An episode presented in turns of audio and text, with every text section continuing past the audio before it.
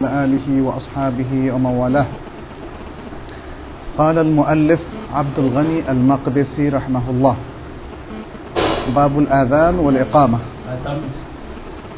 ইমাম আব্দুল গনি আল মাকদিসি যিনি প্রখ্যাত একজন মহাদেশ ছিলেন তিনি তার যে সংকলন ওমদাতুল আহকাম তার কিতাবুসালাত অধ্যায়ে বলছেন বাবুল আজান ওল একামা আজান এবং একামাতের অধ্যায় আজানের সাথে আমরা সকলেই পরিচিত।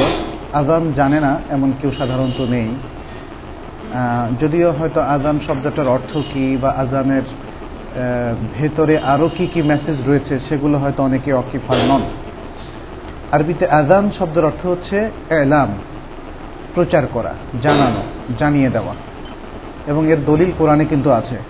ও আদান উম্মিন আল্লাহি ও আদান উম্মিন আল্লাহি ও রাসুলি আল্লাহ এবং রাসুলের পক্ষ থেকে ঘোষণা সুতরাং আজান মানে ঘোষণা অথবা জানিয়ে দেওয়া ইত্যাদি আর সুরা হাজের মধ্যে আমরা জানি ইব্রাহিম সালামকে লক্ষ্য করে আল্লাহ তালা বলছিলেন ওয়াদ্দিন ফিন্নাস বিল হাজ্জি يأتوك رجالا وعلى كل ضامر من كل فج عميق ليشهدوا منافع لهم আর মানুষের মধ্যে হজের ঘোষণা দাও তারা তোমার কাছে তারা আসবে পদব্রজে অথবা ক্ষীণকায় ওষ্টের উপর চড়ে দূর দূরান্ত হতে যেন তারা প্রত্যক্ষ করতে পারে তাদের জন্য যা করলেন সেগুলো। তো সেখানে একদিন শব্দটি এসছে একদিন আর ইসলামী শরিয়াতে আদান বলা হয় যে সালাতের ওয়াক্ত মানুষকে জানানোর জন্য শরীয়ত কর্তৃক প্রণীত যে শব্দ দিয়ে মানুষকে আহ্বান জানানো হয়, সেটা হচ্ছে আদান। তাহলে ফরজ সালাতের রক্ত জানানোর জন্য শরীয়ত কর্তৃক প্রণীত যে বিশেষ শব্দমালা দিয়ে মানুষকে আহ্বান জানানো হয় সালাতের দিকে সেটি হচ্ছে, তাহলে বোঝা গেল আজানটা হচ্ছে ফরজ সালাতের জন্য। নফল সালাতের জন্য কোনো আজানের প্রয়োজন নেই। আজানের মধ্যে যে শব্দগুলো আছে, সেগুলো আমাদের এখানে আলোচনায় কিছু আসবে আজকে। সেখানে অনেকগুলো বিষয় এখানে মানে সামনে রেখে আজানের শব্দমালাগুলো এসছে। আজানের শব্দমালাগুলোর মধ্যে রয়েছে আকিদার বিষয়। কারণ আল্লাহ একবার যখন বলা হয়, আল্লাহ মহান, কয়েকটি জিনিস বোঝা যায়। আল্লাহর অস্তিত্বে কথা বোঝা যায়। আল্লাহ আছেন। তা না হলে আল্লাহ মহান কথাটা বলা অর্থহীন দ্বিতীয়ত হচ্ছে যে আল্লাহর যে সিফাত, তার আকবর, আল্লাহর একটা সিফাত। কবির একটা সিফাত। এই সিফাতগুলোর যে অর্থ সেটি আকবরের মধ্যে আছে। তাহলে আল্লাহ আকবরের মধ্যে একদিকে আল্লাহর অস্তিত্ব, অন্যদিকে আল্লাহর সিফাত, এবং সেগুলোকে সাব্যস্ত করার আকিদা এখানে পাওয়া যায়। আর পুরো কথাটার মধ্যে রয়েছে আল্লাহর প্রতি তাবিম এহতরাম, অত্যন্ত শ্রদ্ধা, মহব্বত। এই জিনিসগুলো কিন্তু এর মধ্যে রয়েছে। এগুলো সবই আকিদার খুব গুরুত্বপূর্ণ বিষয়। এরপরে, আশহাদু আল্লাহ ইলাহা ইল্লাল্লাহ তারপর আশহাদু আন্না মোহাম্মদান রসুল্লাহ এই যে দুটো শাহাদা আছে, এই শাহাদার মধ্যে প্রথম শাহাদা যেটা, আশহাদু আল্লাহ ইলাহ ইল্লাল্লাহ দুবার আজানের মধ্যে বলা হয়। এটা একদম স্পষ্ট তৌহিদ, তৌহিদের খালেস ঘোষণা যে আল্লাহ ছাড়া প্রকৃত আর কোনো ইলাহ নেই। আমি সাক্ষ্য দিচ্ছি যে আল্লাহ ছাড়া প্রকৃত আর কোনো ইলাহ নেই। তৌহিদের ঘোষণা। এবং পরের যে শাহাদা, তার মধ্যে রেসালতের ঘোষণা। আশহাদু আন্না মুহাম্মাদান রাসূলুল্লাহ। আর এই তৌহিদের ঘোষণাটাই প্রকারান্তরে শিরিককে নিষেধ করে, শিরিককে রিফিউজ করে। যেখানে তৌহিদ আছে, সেখানে শিরিক নাই। যেখানে শিরিক আছে, সেখানে তৌহিদ নাই। আর সর্বশেষ যে আবার, হাইয়া আল্লাহ সালাহ, হাইয়া আল ফালাহ, সেটা হচ্ছে সবাইকে কল্যাণের দিকে তথা সালাতের দিকে আহ্বান জানানো হয়। তো সুতরাং এই যে সালাত এবং কল্যাণের দিকে আহ্বান জানানো এটার দ্বারা কিন্তু আখিরাতের প্রতি একটা ইন্ডিকেশন চলে আসে। এই যে বিষয়গুলো আমরা আলোচনা করলাম, সবগুলোই কিন্তু আখিরার খুব গুরুত্বপূর্ণ বিষয়। আখিরাতের বিষয়, আখিরাত আকিদার গুরুত্বপূর্ণ বিষয়। আখিরাতের বিষয় আসে কেন? সালাদটা করলেন কেন? সালাদটার কল্যাণ দুনিয়াতে যতটুকু আমরা উপলব্ধি করি, তার চাইতে এর কল্যাণটা উখরবি। কারণ এটা একটা পিওর ইবাদা পিওর যে কোনো ইবাদার মূল কল্যাণটা মানুষ আখিরাতেই পাবে। আচ্ছা কেন আজান দেওয়া হয়? সাধারণভাবে আমরা সংজ্ঞাই বলেছি, আজান দেওয়ার মূল উদ্দেশ্য হচ্ছে ফরজ সালাতের ওয়াক্ত সম্পর্কে মানুষকে অবহিত করা, যে এখন আমরা আসরের রক্তে প্রবেশ করেছি, এখন আমরা জোহর রক্তে প্রবেশ করেছি। এটা একটা। আর আরও অনেকগুলো উদ্দেশ্য আছে। এর মধ্যে একটা হচ্ছে ইসলামের একটা বড় শেয়ার হচ্ছে আজান, সেটিকে প্রকাশ করা। যেখানে তৌহিদের ঘোষণা আছে শেরকের বিরুদ্ধাচারণ আছে, কল্যাণের দিকে মানুষকে আহ্বান করার আছে। সুতরাং ইসলামের বিশাল একটা দাওয়ায়ের মধ্যে রয়েছে, সেটিকে প্রকাশ করা।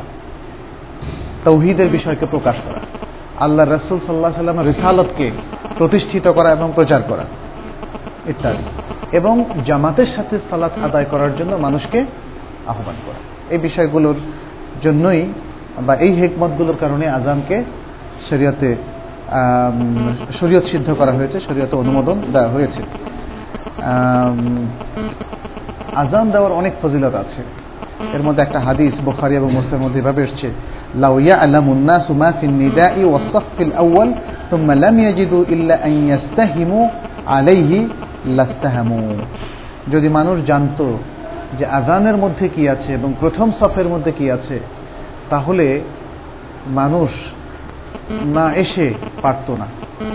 মানে এই আজানের সাড়া দেওয়া ছাড়া তাদের আর কোনো গত্যন্তর ছিল না। কিন্তু মানুষ তো জানে না। মানুষ আসলেই জানে না। জানলেও এটাকে হচ্ছে বলে তাত্ত্বিক জানা জানে। সে প্র্যাকটিক্যাল জানা যায় না। যেদিন প্র্যাকটিক্যাল জানবে সেই অবশ্যই আমাদের আর সুযোগ থাকবে না আখেরাতে। তখন বুঝতে পারবে যে আসলে আজানটা কারণ তাদের চোখের সামনে দেখবে যারা আজান দিয়েছে, যারা আজানের ডাকে সাড়া দিয়েছে। শুধু এই কারণে কি বিশাল মর্যাদার অধিকারী তারা হয়েছে? যদি সেটা জানতো, তাহলে মানুষ হুমড়ি খেয়ে পড়ত। সে আজানে সাড়া দেওয়ার জন্য সফল আউ্বালে অংশগ্রহণের জন্য। কিন্তু মানুষ জানে না তা নয় যে এখন আমরা পড়ছি, জানছি। কিন্তু আমাদের মধ্যে সেই ভাবটা আসছে না কেন? কারণ আমরা তত্ত্বটা জানছি, আমরা এখন প্র্যাকটিক্যালি দেখছি না যে আসলে কি মর্যাদাটা আজান যিনি দিচ্ছেন এবং আজানের ডাকে যিনি সাড়া দিচ্ছেন, তাদের জন্য অপেক্ষা করছে।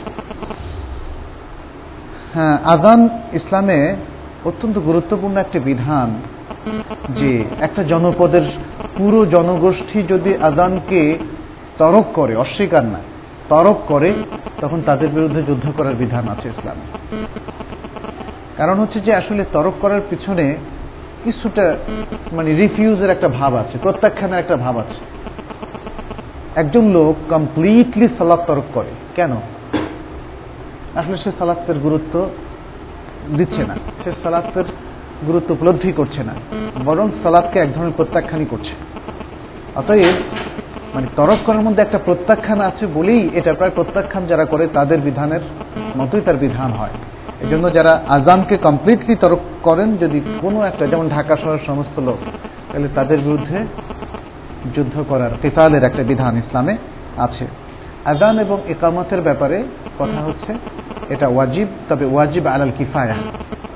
যদি ওই যে পুরো শহরের সবাই তরক করে, তাহলে এটার জন্য সবার লাইবিলিটিস থাকবে, সবাই দায়ী হবে।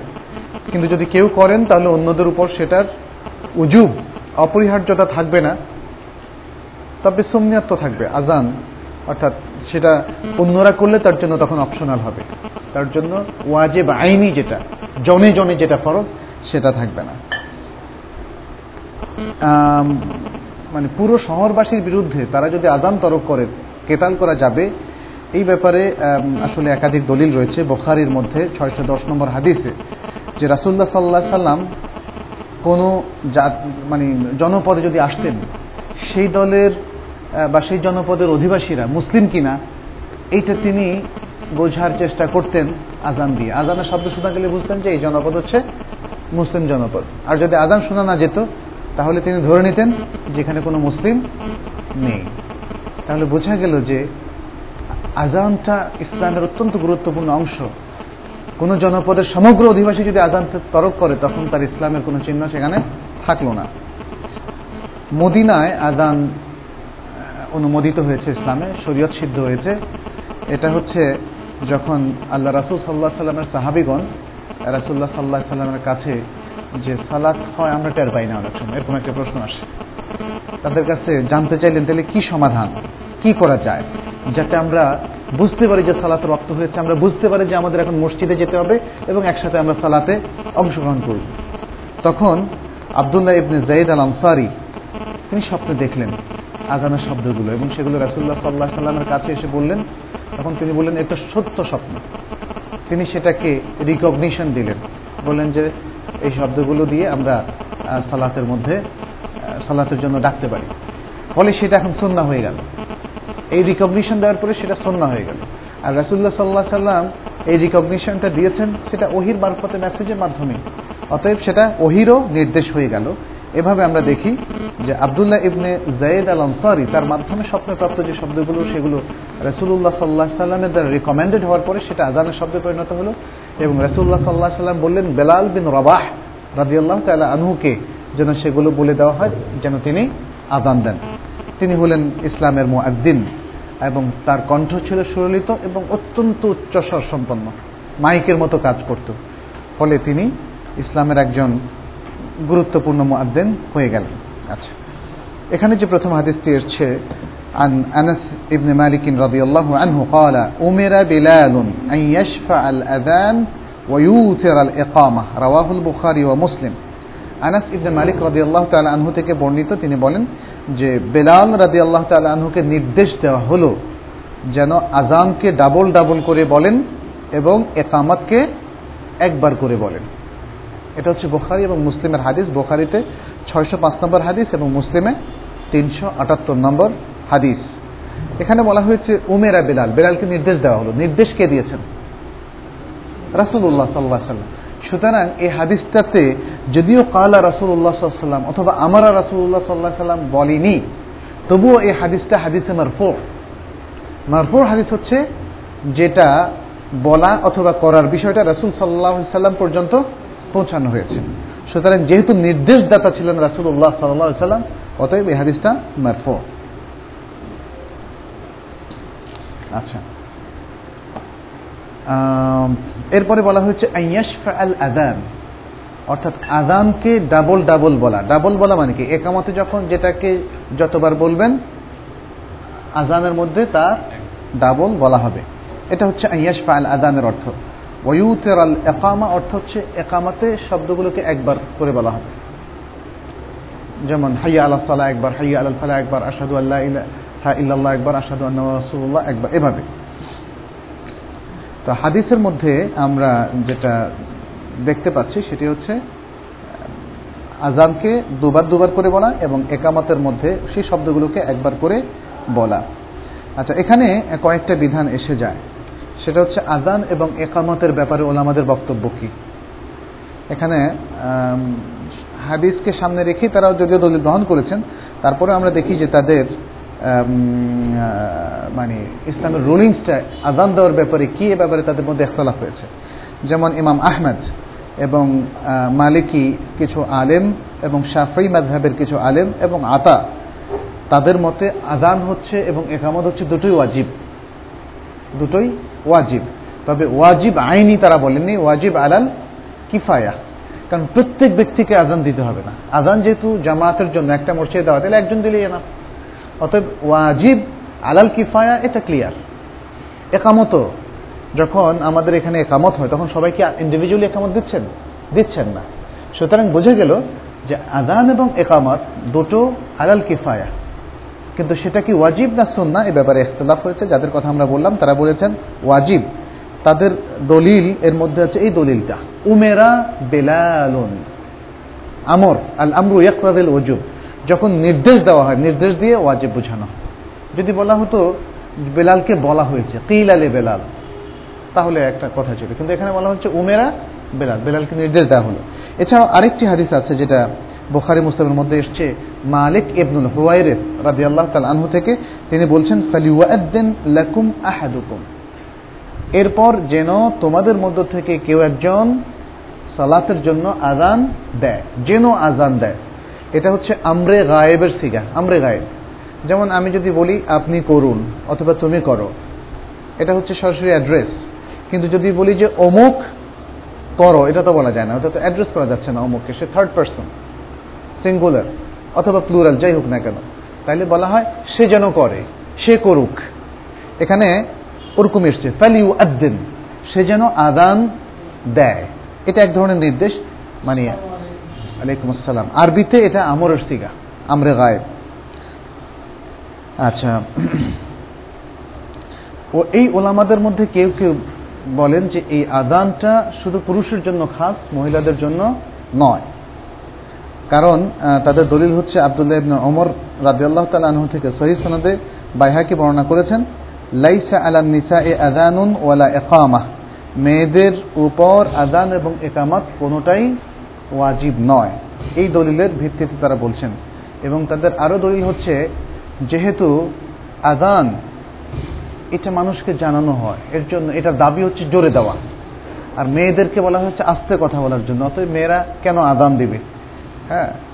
আর আরও একটা বিষয় হচ্ছে যে মেয়েদের জামাতের সাথে সালাত আদায় করার কোনো নির্দেশ নেই, মেয়েদের উপরে নির্দেশটা নেই। তাদের জন্য তার ফরজিয়াত কিংবা অজুব অথবা অপরিহার্যতা নেই। বরং মেয়েদের ক্ষেত্রে বলা হয়েছে তার মানে একান্ত মানে ঘর যেটা, কারু বইয়তিহীন না তার সবচেয়ে প্রাইভেট রুম যেটা, সেখানে তার জন্য সবচেয়ে উত্তম। তার চাইতে কম উত্তম হচ্ছে সে তার ঘরের মধ্যে পড়বে, কিন্তু একান্ত প্রাইভেট রুমে না। হয়তো বৈঠকখানায় পড়ল, যেখানে পুরুষরা যায় না।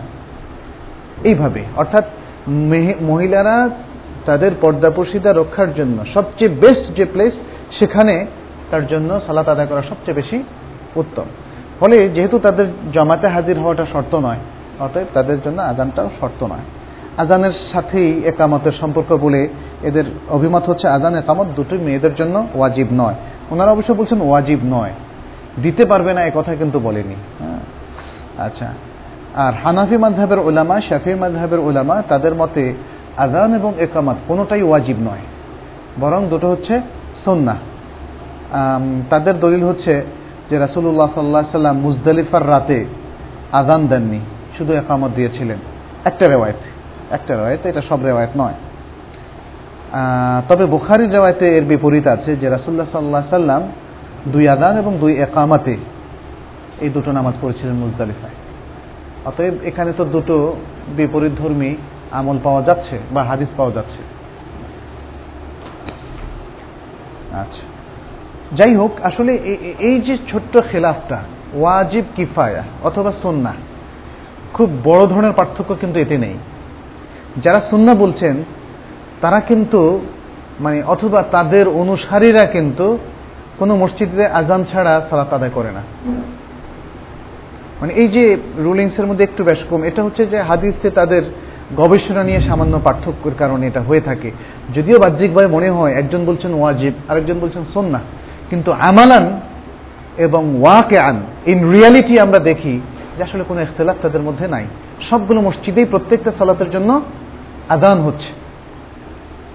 আচ্ছা।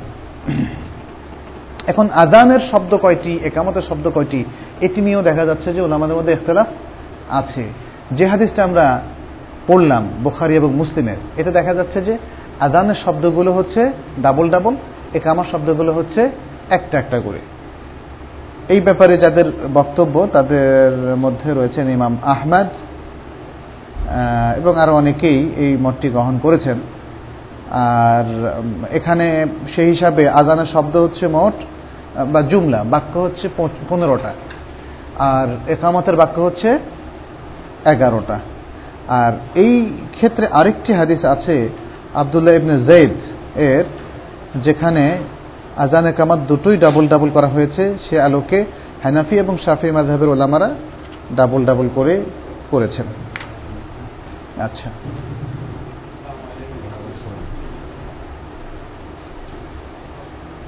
আচ্ছা এই হাদিস থেকে আমরা প্রকাশ্যভাবে যে বিষয়গুলো জানি, এক নম্বর আদান একামাত ওয়াজিব আলাল কিফায়া। আলাল কিফায়া, এটা বোঝা যাচ্ছে। কিন্তু এখান থেকে বোঝা গেছে যেহেতু নির্দেশ, অতএব সেটি ওয়াজিব। এবং এই হাদিস থেকে আরও বুঝতে পারছি যেটি অত্যন্ত উচ্চমানের সহি হাদিস, বোখারি, মুসলিমে যেহেতু আছে, যে আজামকে ডাবল করে বলা এবং একামতকে একটা করে বলাটা মোস্তাহাব।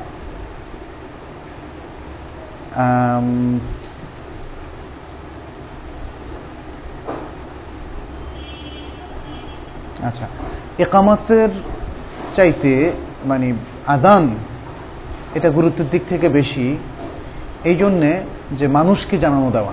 ইভেন একক ব্যক্তিও যদি কোথাও কোনো এলাকায় থাকেন, তিনি আজান দেবেন। সেটি একামতের চাইতেও বেশি গুরুত্বপূর্ণ। সেটি এখানে বলা হয়েছে কারণ আজানটা হচ্ছে মানুষকে জানানোর জন্য, এদিক থেকে। আর একামাতটা হচ্ছে সালাফ কায়েমের জন্য। যদিও আসলে দুটোই দুটোর অপরিহার্যতা এখানে বোঝা যাচ্ছে আচ্ছা মোটামুটি এই এরপরের হাদিস হচ্ছে আন আবি জুহাইফা وهب بن عبد الله السوائي قال أتيت النبي صلى الله عليه وسلم وهو في قبة له حمراء من أدم أبو جحيفة وهب ابن عبد الله السوائي رضي الله تعالى عنه থেকে বর্ণিত তিনি বলেন যে আমি নবী সাল্লাহ সাল্লামের কাছে আসলাম এমন অবস্থায় যে তিনি চামড়ার তৈরি একটা খিমা মানে যেটাকে কি বলে বাংলায়? তাবু। তাবুর মধ্যে একটা লাল ইয়ের ছাদের নিচে ছিলেন, কোব্বা, যেটা যে তাবুর যে জায়গাটা উঁচু করে টাঙানো হয়। তিনি বললেন, ফাখারাজা বেলালুন বে ওয়াদু বেলাল রাসুল সাল্লাহ সাল্লামের অজু করার পরে যে পানিটুকু ছিল, যেখানে তার হাতের স্পর্শ হয়েছে ইত্যাদি সেই পানিটুকু নিয়ে বের হয়ে আসলেন। ওয়ানা এলিন সাহাবাদের মধ্যে একদল সেখান থেকে পানি নেওয়া শুরু করলেন, নিয়ে মোছা শুরু করলেন, আর আরেক দল সরাসরি নিতে পারেন নাই, কিন্তু আরেকজন যিনি নিয়েছেন, তার থেকে নিতে থাকলেন। অর্থাৎ দুরকম। যারা, কারণ অনেক তো, লোকজন অনেক। এর মধ্যে একদল সরাসরি পানিটা নিলেন, আরেক দল যারা নিয়েছে তাদের থেকে নিলেন। নিয়ে তারা সেটার দ্বারা মানে নিজের শরীরে লাগালেন বা মুসলেন ফখরাজান নবী সাল্লাহ সাল্লাম ও আলাইহে হল্লাতুন হামরা এরপরে নবী সাল্লাহ সাল্লাম বের হলেন এমন অবস্থায় যে তার উপর একটা লাল জামা ছিল। হল্লা এটা হচ্ছে আসলে দুটো পার্ট ইজার এবং চাদর সহ দুটো পার্ট এবং এখানে হাদিসের প্রকাশ্য ভাষ্য হচ্ছে তার উপর লাল রঙের একটা হল্লা, বড় গাউন বা জামা ছিল। কান্নি আন্দুরু, সেই সাহাবা আবু আবু জোহাইফা বলছেন আমি যেন তার দিকে তাকিয়ে তার দুটো পায়ের শুভ্রতা, সাদা অংশ দেখতে পেলাম। কলা এরপর তিনি বলছেন ফাতাওয়াব্বা ওয়া আদানা বেলাল। এরপরে বেলাল অজু করলেন আদান দিলেন। এখানে আদানের বিষয়টা এসছে, বেলাল আদান দিলেন। এরপর আমি লক্ষ্য করলাম, তিনি মুখটাকে কোন দিকে নিচ্ছেন। যখন হাইয়া আলা সালাহ বলছেন, তখন তিনি ডান দিকে হাইয়া আল ফালার সময় বাম দিকে নিচ্ছেন অর্থাৎ এখানে সংক্ষেপে কথাটা এসছে আমি লক্ষ্য করলাম, তিনি তার মুখটাকে একবার ডান দিকে একবার বাম দিকে নিচ্ছেন। ইয়াকুলু ইয়ামিনান ওয়া শিমালান, হাইয়া আলা সালাহ ও হাইয়া আল ফালাহ। তিনি বলছেন, একবার ডান দিকে আরেকবার বাম দিকে হাইয়া আলা সালাহ, হাইয়া আল ফালাহ। বোঝা গেল যে ডান দিকে তাহলে হাইয়া আলা সালাহ বলেছেন আর বাম দিকে হাইয়া আল ফালাহ বলেছেন। ثم ركزت له عنزة فتقدم وصلى الظهر ركعتين ثم صلى العصر ركعتين ثم لم يزل يصلي ركعتين حتى رجع إلى المدينة এরপরে তিনি অগ্রসর হয়ে জোহর দুই রাকাত পড়লেন অতপর আসর দুই রাকাত পড়লেন অতপর সুমালামিয়াজাল ইসল্লি রাকাতাইনে দুরাকাত দুরাকাত করেই সমস্ত চার রাকাত ওলা নামাজ পড়তে থাকলেন মদিনায় ফিরে যাওয়া পর্যন্ত। এটা সম্ভবত হজের কথা বলা হচ্ছে। রসুল্লাহ সাল্লাহ সাল্লাম হজের যে সফরে আসলেন, তখন তিনি জহর এবং অনেক লোক এসছিল। ফলে ওই অজুর পানি নিয়ে যখন গেলেন, লোকরা জমা করে ওইভাবে একটু ভাগ বাটোয়ারা করে নিল। এরপরে রাসুল্লাহ সাল্লাম অগ্রসর হয়ে তিনি বেলালের আজানের পরে জহর পড়লেন দুই রাকাত, তারপরে আসর পড়লেন দু রাকাত। এই জমাটা আরাফাতেই হয়েছিল। এবং তারপরে তিনি মদিনায় যাওয়ার আগ পর্যন্ত, মক্কায় যতদিন ছিলেন, ততদিন তিনি দুরাকাত দুরাকাত করেই চার রাকাত ওলা নামাজ পড়তে থাকলেন। এটা হচ্ছে বোখারি এবং মুসলিমের রয়েত বোখারি হাদিসটি একশো সাতাশি নম্বর হাদিস হিসেবে বর্ণনা করেছে এবং মুসলিমে হাদিসটির নাম্বার হচ্ছে পাঁচশো তিন। আচ্ছা এখানে বেশ কয়েকটা জিনিস আমরা দেখি। একটা হচ্ছে মুয়াদ্দিন যখন আজান দেবেন, তখন হাইয়াল সাল্লাহ হাইয়াল ফালাহ বলার সময় তিনি ডান দিকে এবং বাম দিকে ফিরবেন। দ্বিতীয় হচ্ছে, যখন সফরে থাকবে কেউ, তখন চার রাকাত ওলা নামাজকে পড়বে, দু রাকাত দু রাকাত করে। তৃতীয়ত হচ্ছে যে, এই হাদিসে আনাজা আরেকটা শব্দ এসছে এখানে তুম্মা রুকেজাত লাহু আনাজা।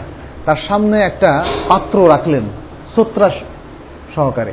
তাহলে এর থেকে বোঝা গেল যে নামাজের সামনে সূত্রা রাখা জায়েজ এবং অনুমোদিত, বরং রাখাটাই রেকমেন্ডেড যাতে করে তার সামনে দিয়ে যে কেউ সহজে চলাফেরা করতে পারে। ইভেন সেটা যদি মক্কায়ও হয়, তবুও সেই সূত্র রাখাটা হচ্ছে উত্তম। আরেকটা জিনিস বোঝা যায় যে রাসুল সাল্লাহ সাল্লামের অজুর পরিত্যক্ত পানি নিয়ে সাহাবারা কাড়াকাড়ি করেছেন। তার মানে হচ্ছে এটা রাসুল সাল্লাহ সাল্লামের প্রতি অত্যাধিক আদিম সম্মানবোধ, মহাব্বত, ভালোবাসা এবং তার এই পরিত্যক্ত জিনিসগুলোকে দ্বারাও তারা নিজেরা নিয়ে মানে নিতে চেয়েছেন। কারণ আমরা জানি যে মানুষ যে যাকে শ্রদ্ধা করে, ভালোবাসে, তার থেকে যে কোনো জিনিস সে পেতে চায়। যে কোনো জিনিস এসে তার ব্যবহৃত জিনিস তার ব্যবহৃত পানি, তার ব্যবহৃত গ্লাস ইত্যাদি সে জিনিসগুলো পেতে চায়। এটা খুবই স্বাভাবিক একটা প্রবণতা মানুষের মধ্যে। তবে এখানে তাম্বিহের একটা বিষয় আছে। এই যে বিষয়টা যেটা ঘটলো রসুল্লাহ সাল্লাহ সাল্লামের সাথে, সেটি শুধুই রসুল্লাহ সাল্লাহ সাল্লামের সাথে খাস। অন্যদের প্রতি আজকে যারা, যাদেরকে আমরা সম্মান করি, আলেম, ওলামা কিংবা সম্মানিত ব্যক্তি, তাদেরকে নিয়ে কিন্তু এটা করা যাবে না। এই ব্যাপারে সমস্ত ওলামারা তাম্বি করেছেন। যে এই বিষয়টি রাসুল্লাহ সাল্লাহ সাল্লামের সাথে খাত ছিল, এখন আমি যে পানি দিয়ে ওজো করছি, আমাকে যিনি পছন্দ করেন, সে পানি নিয়ে তিনি কারাকারি করা এটা যুক্তিহীন এবং not permitted even not permitted যেটা আমাদের দেশে অবশ্য করছে এবং তাদের দলিল হচ্ছে এটা। এরকম দলিল নিয়ে তারা বলছে যেহেতু রাসুল্লাহ সাল্লাহ সাল্লামের বিষয় মানে এই পানি নিয়ে তারা গায়ে মেখেছেন, তারা খেয়েছেন ইত্যাদি, তার থুতুও তারা নিয়ে কেউ খেয়েছেন, কেউ গায়ে মেখেছেন অতএব আমাদের জন্য তো এই ব্যক্তি সেরকমই, আমাদের লিডার রিলিজিয়াস লিডার কিন্তু এই যুক্তি এখানে চলবে না। এটা শুধুমাত্রই বলে আমাদের ঐক্যমতে, এটা শুধুমাত্রই রাসুল সাল্লাহ সাল্লামের সাথে খাস ছিল। রাসুল এরপরও রসুল্লাহ সাল্লাহ সাল্লাম কিন্তু বলেছেন, লা তা তরুণী আমাকে নিয়ে তোমরা বাড়াবাড়ি করো না। আমার প্রশংসায় অতি মানে অতিরঞ্জিত, অতিরঞ্জন করো না। বেশি বেশি প্রশংসা তোমরা করো না, যেভাবে নাসারারা করেছে। আমাকে তোমরা বলো আবদুল্লাহ। নাসারারা তাদের নবীকে বলেছিল, ঈসা ইবনু মারিয়াম। এবনুল্লাহ তারা মাসিহ এবনু মারিয়ামকে কি বলেছে? এবনুল্লাহ বরং তোমরা আমাকে বলো যে, আবদুল্লাহ ওয়া রাসুল তো সুতরাং মূলত রাসুল্লাহ সাল্লাহ সাল্লাম এই সমস্ত বিষয়গুলিকে কখনো এনকারেজ করেননি। কিন্তু কোনো কোনো ক্ষেত্রে যদি ঘটে গিয়েছে, সেটাকে তিনি নিষেধ করেননি, যার দ্বারা প্রমাণিত হলো এটা শুধু তার জন্যই খাস ছিল। আচ্ছা। একটা হাদিসে পুরুষের জন্য লাল পোশাক পরতে নিষেধ করা হয়েছে। কিন্তু এই হাদিসে আমরা দেখতে পাচ্ছি, স্বয়ং রসুল্লাহ সাল্লাহ সাল্লাম লাল পোশাক পরেছেন। এ নিয়ে আমাদের মধ্যে অবশ্য কিছুটা বিতর্ক আছে। কেউ কেউ বলেন, ভালো ভালো আলেমদের মধ্যেও কেউ কেউ বলেন, যেমন আব্দুর রহমান সাদি ওই তাফসির সাদির যিনি রাইটার, তিনি বলেন যে এ হাদিস থেকে, বোখারি, মুসলিমের হাদিস থেকে বোঝা যায় যে লাল পরা যায়, তাতে সমস্যা নেই। কিন্তু আবার ওলামাদের মধ্যে কেউ কেউ, যেমন আমাদের এই ওমদাতুল আহকামের যিনি সরা করেছেন, তার বক্তব্য হচ্ছে যে, না, আমি আব্দুর রহমান সাহাদির সাথে একমত নই। বরং লাল পোশাকটা পরা যেতে পারে যেখানে লাল তার কম থাকে, অন্য অংশটা বেশি থাকে, লালের প্রাধান্য কম থাকে। সেটা দেখা গিয়েছে যে, লালের সাথে অন্যটা মিক্স হয়ে একটু পার্থক্য হয়ে গিয়েছে। তো, আর আরেকটা জিনিস আসলে, সেটা হচ্ছে ব্রাইট কালারটা পরিহার করা উচিত। যে কোনো মৃদু কালার অথবা সাদা অথবা যদি মানে কালার হয়, তারটা যেন খুব ব্রাইট চকচকে না হয়। লালটা সাধারণত খুব চকচকে হয়ে থাকে, সেজন্য সেটা নিষিদ্ধ নয়। সেজন্য সেটা নিষেধ করা হয়েছে। একটা হাদিসে মনে হয় নিষেধ করা হয়েছে, যেমন, আন্না নবী সাল্লাম নাহা আনিল মায়াতের আল হমর রাসুল্লাহ সাল্লাহ আলহি ওয়াসাল্লাম ওই কাপড় পরতে নিষেধ করেছেন, যেই কাপড়কে লাল রঙে রঞ্জিতকরণ করা হয়েছে। হাদিসের অর্থ হচ্ছে সেটা। এটাও বোখারের মধ্যে এসছে কিন্তু। এটাও বোখারের মধ্যে এসছে। যাই হোক, আমরা মানে হাদিসের মধ্যে সামঞ্জস্য করে এতটুকু বলতে পারি যে, রাসুল যদি নিষেধ করে থাকেন এবং সেটাও আমরা দেখতে পাচ্ছি কিছু কিছু বর্ণনায়, তাহলে সেটাকে আমরা অ্যাভয়েড করাই উচিত। কারণ রাসুল যেটা পড়েছেন, হতে পারে তার নিষেধ করাটা পরে হয়েছে। আবার হতে পারে তার গায়ে যে লাল পোশাকের কথা বলা হয়েছে, এটা তো রাবির কথা। এটা তো স্বয়ং রসুল্লাহ সাল্লাহ সাল্লাম বলেননি, দেখো, আমার গায়ে একটা লাল জামা আছে, তোমরা ইচ্ছা করলে পড়তে পারো। এটা হচ্ছে রাবির কথা। এখন লালটাকে যেমন লালের কাছাকাছি রং আছে মেরুন, লালের কাছাকাছি মানে লালের সাথে মিক্সড অনেকগুলো রং আছে। এখন এখানে পিওর লালের কথা বলা হচ্ছে। পিওর লাল বা রেড বলতে যেটা বোঝানো হয়। অতএব রাসুল সাল্লাহ সাল্লামের গায়ে লাল পোশাক ছিল। এর মধ্যে অনেক ধরনের ইন্টারপ্রিটেশন আসতে পারে আসার সম্ভাবনা আছে। সেই কারণে আমরা বলব যে পুরুষদের জন্য পিওর লালটা হ্যাঁ অ্যাভয়েড করা উচিত। সে যদি পড়তেই চায় যেন মিক্সটা পড়তে পারে অথবা স্লাইট মানে মূল ব্রাইট লালটা যেন না না পড়ে হ্যাঁ জি।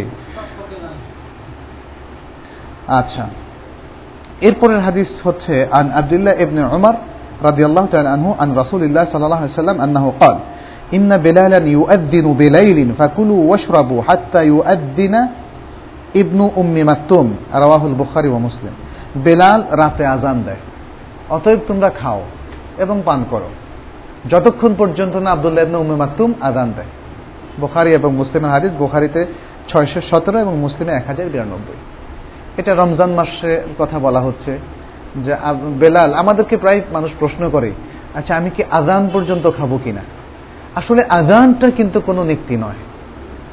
আজানটা কেউ আগেও দিতে পারে, ভুলেও দিতে পারে, ইচ্ছা করে দিতে পারে। এখানে এ হাদিসের ব্যাখ্যায় ওলামারা যেহেতু দুটো আজান বেলাল আগে আজান দেয়, আল্লাহ রাসুল কিন্তু নিষেধ করছেন না।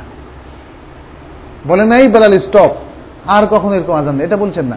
বরং তিনি সাহাবাদেরকে জানাচ্ছেন যে বেলাল আগে আজান দিয়ে ফেলে যখন তখনও আসলে ফজর রক্ত হয়নি। অতএব তোমরা খেতে থাকো। নিশ্চিন্তে বেলাল যখন আজান দিচ্ছে, তার আজানের পরেও তোমরা খেতে থাকো। যতক্ষণ না আব্দুল্লাহ ইবনে উমে মাকতুম আজান দেয়। তার মানে হচ্ছে দুটোই পারমিটেড তার দৃষ্টিতে। নাহলে তিনি তো কাউকে নিষেধ করেননি।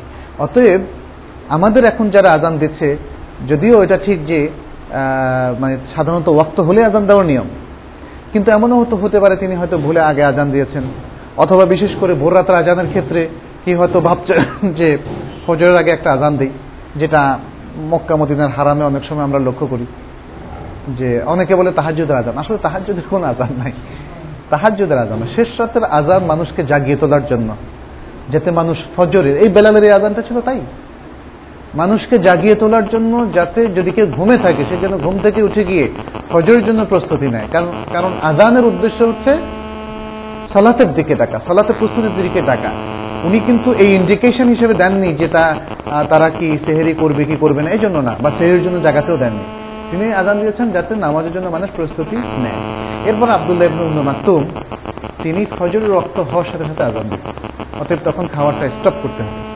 তাহলে এখানে একটা জিনিস, আমি ঠিক জানি না, আমাদের অনেকে দেখি যে বলেন যে আজান যদি কেউ শুনে, তখনও খাওয়া যেহেতু স্টার্ট করছে, শেষ পর্যন্ত খেতে পারবে। আমি কিন্তু এর দলিল এখনও পাই নাই। হ্যাঁ ওনারা যেটা বলেছেন কেউ কেউ বরং এই দলিল থেকে স্পষ্ট, সহি হাদিস, বখারে হাত্তা মানে কখন পর্যন্ত খাবে? হাত্তা ইউআদ্দিনা ইবনু উম্মে মাকতুম। ইবনে উম্মে মাকতুম আজান দেওয়া পর্যন্ত। ইবনে উম্মে মাকতুম কখন আজান দেয়? যখন ফজর ওয়াক্ত স্টার্ট হয়, তখন। তাহলে বোঝা গেল যে ফজরের ওয়াক্ত স্টার্ট হলেই খাবার স্টার্ট করতে হবে। ইভেন আপনি যদি হাফও খান ইভেন গ্লাসের পানিটা যদি আপনার অর্ধেক পান করেন আর বাকি অর্ধেক আছে। এটাই তো সৌমের সংজ্ঞা। এটাই সৌমের সংজ্ঞা যে সোবে সাদেক থেকে নিয়ে সূর্যাস্ত পর্যন্ত আপনি এই সব কিছু অ্যাভয়েড করবেন, সমস্ত পানাহার এবং মেলামেশা আপনি অ্যাভয়েড করবেন। এটাই হচ্ছে সৌমের সংজ্ঞা। অতএব কোন যুক্তিতে আমরা ওয়াক্ত হয়ে যাওয়ার পরে আমরা সেটাকে কন্টিনিউ করতে পারি? যদি কেউ বেলাল রাদিয়াল আজানের কথা বলেন, এ তো ফজরের আজান ছিল না। এটা তো ফজরের আজান ছিল না। এটা ছিল ফজরের আগের আজান এবং এটাতে স্পষ্ট করে রসুল্লাহ সাল্লাহ সাল্লাম খাবার চালিয়ে যাওয়ার অনুমতি দিয়েছেন। অতএব এই দলিল দ্বারা আজান হয়ে যাওয়ার পরেও খাবার কন্টিনিউ করা যাবে, এটা আসলে শুদ্ধ নয়। এই হাদিস থেকে, এর আলোচনা থেকে আমরা যে বিষয়গুলো পাই, সেটি হচ্ছে যে সালাতুল ফজরের ওয়াক্ত আসার আগেই আজান দেওয়াটা যায় আচ্ছা। এবং যদি এরকম একটা আজান আগে হয়ে যায়, তখন সেকেন্ড আজান দেওয়াও জায়েজ, এই হাদিস থেকে সেটাও আমরা জানলাম। তৃতীয় আরেকটা জানলাম যে একই, একটা মসজিদের জন্য দুজন মোয়াজ্জেন নির্ধারণ করা যায়। যেহেতু আল্লাহ রাসুল সাল্লাহ সাল্লাম প্রথমে বেলালকে নির্ধারণ করার পরেও আবদুল্লাহ ইবনে উম্মে মাকতুমকে আদানের অনুমতি দিয়েছেন। তৃতীয় হচ্ছে, আমরা জানি যে আবদুল্লাহ ইবনে উম্মে মাকতুম ছিলেন একজন অন্ধ সাহাবি। এর দ্বারা বোঝা গেল যে মুয়াদ্দিন হিসাবে যারা অন্ধ, তাদেরকে নিযুক্ত করা যায় এবং অন্ধ লোকের আদানও শুদ্ধ।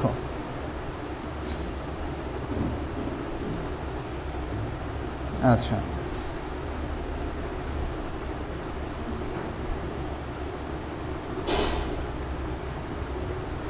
আচ্ছা এই হাদিস থেকে এটাও বোঝা যায় যে ভোর স্পষ্ট হওয়ার আগ পর্যন্ত আপনি খেতে পারেন।